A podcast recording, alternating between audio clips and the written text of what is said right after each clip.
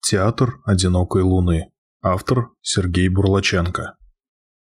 Город Т стоит на берегу реки Мысль, на северо-востоке среднерусской равнины. В городе есть две фабрики, один завод, один НИИ и один театр.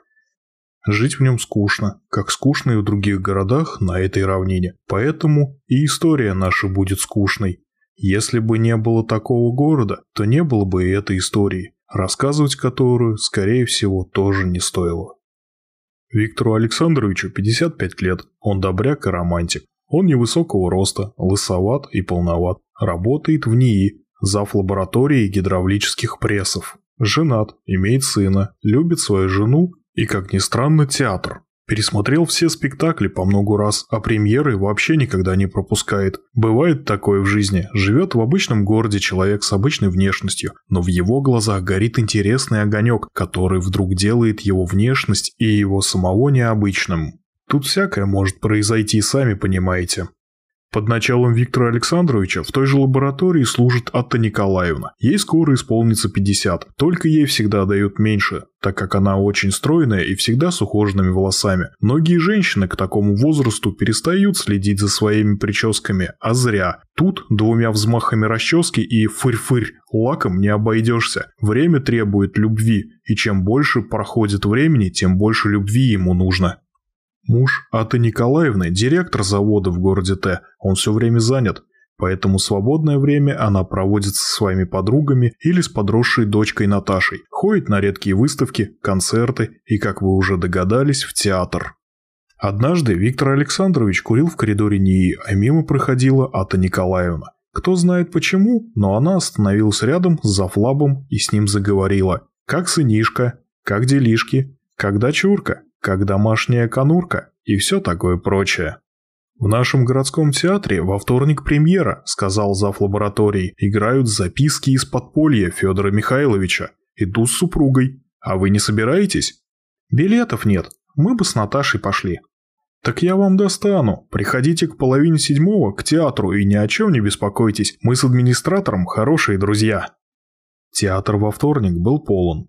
В фойе пахло духами и цветами, приготовленными зрителями. В зале стоял премьерный гул и праздничное волнение. Кто-то иногда выглядывал из-за занавеса и махал рукой кому-то в зале. Это ждали городские власти. Был аншлаг, и в проходе амфитеатра даже поставили стулья для тех, кому не хватило мест.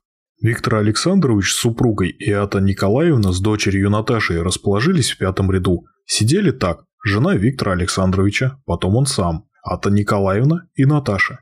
Сев рядом с подчиненной, Виктор Александрович почувствовал вдруг неуместное волнение. А когда в зале погасили свет и началось представление, он стал все время тайком переводить взгляд со сцены на ее лицо и как-то странно грустить. Нет-нет, не из-за каких-то там чувств или неуместных мыслей, не подумайте, а как-то так, случайно, мимолетно, толком необъяснимо. В общем, черт знает из-за чего. «Ты что это?» – спросил супруга Виктора Александровича, когда, простившись после спектакля с Аттой Николаевной и ее дочкой, они ожидали на остановке трамвай, а муж никак не мог раскурить сигарету. «Седина в бороду, а без в ребро?» «Душно что-то было в театре», – ответил Виктор Александрович. «Голова что-то побаливает». Прошел месяц. Наступила пора летних отпусков. Жена Виктора Александровича уехала с сыном и тещей на дачу, а он сам продолжал работать, так как начальство решило отправить его в отпуск только в сентябре или октябре. Он не расстраивался. Осенью можно было отправиться в любимый Крым. Там хорошо и на исходе лета, много воздуха и меньше людей. И море какое-то лазурно сверкающее, как в волшебной сказке. А тут, почти в конце июля, в ВТ на гастроли приехал замечательный московский театр. Привезли три сестры Чехова. Атта Николаевна сама подошла к Виктору Александровичу и спросила, собирается ли он смотреть «Москвичей», и если да, то не возьмет ли он ей один билет. А Наташа? Готовится к экзаменам на юридический, ей сейчас не до театра. И опять они сидели рядышком в пятом ряду. Он тайком посматривал на нее в темноте и опять непонятно о чем грустил. Особенно, когда Ирина Прозорова звала со сцены «В Москву! В Москву! В Москву!». Собственно, это и все. После спектакля Виктор Александрович проводил Атту Николаевну. Летний вечерний воздух, теплый и плотный, был прекрасен. Пахло рекой и деревьями. Над землей взошла полная луна и залила город голубым светом. Виктор Александрович и Ата Николаевна медленно шли по улице. Зав лаборатории провожал свою подчиненную и опять то и дело посматривал сбоку на ее красивое, освещенное луной лицо. Потом стояли у дома, долго молчали. Пора было расходиться, но летний вечер, тишина и голубой свет не отпускали. «Знаете что?» – сказал вдруг Виктор Александрович. «Мои на даче, так что приглашаю вас к себе в гости, завтра или послезавтра, после работы». Ата Николаевна посмотрела на него, потом на луну и ответила. «Не надо, вы сами потом пожалеете о том, что сейчас сказали». «Но почему?» «Потому что вечер сегодня такой хороший и легкий, что испортить его ничего не стоит, ясно?» Виктор Александрович вздохнул и согласился.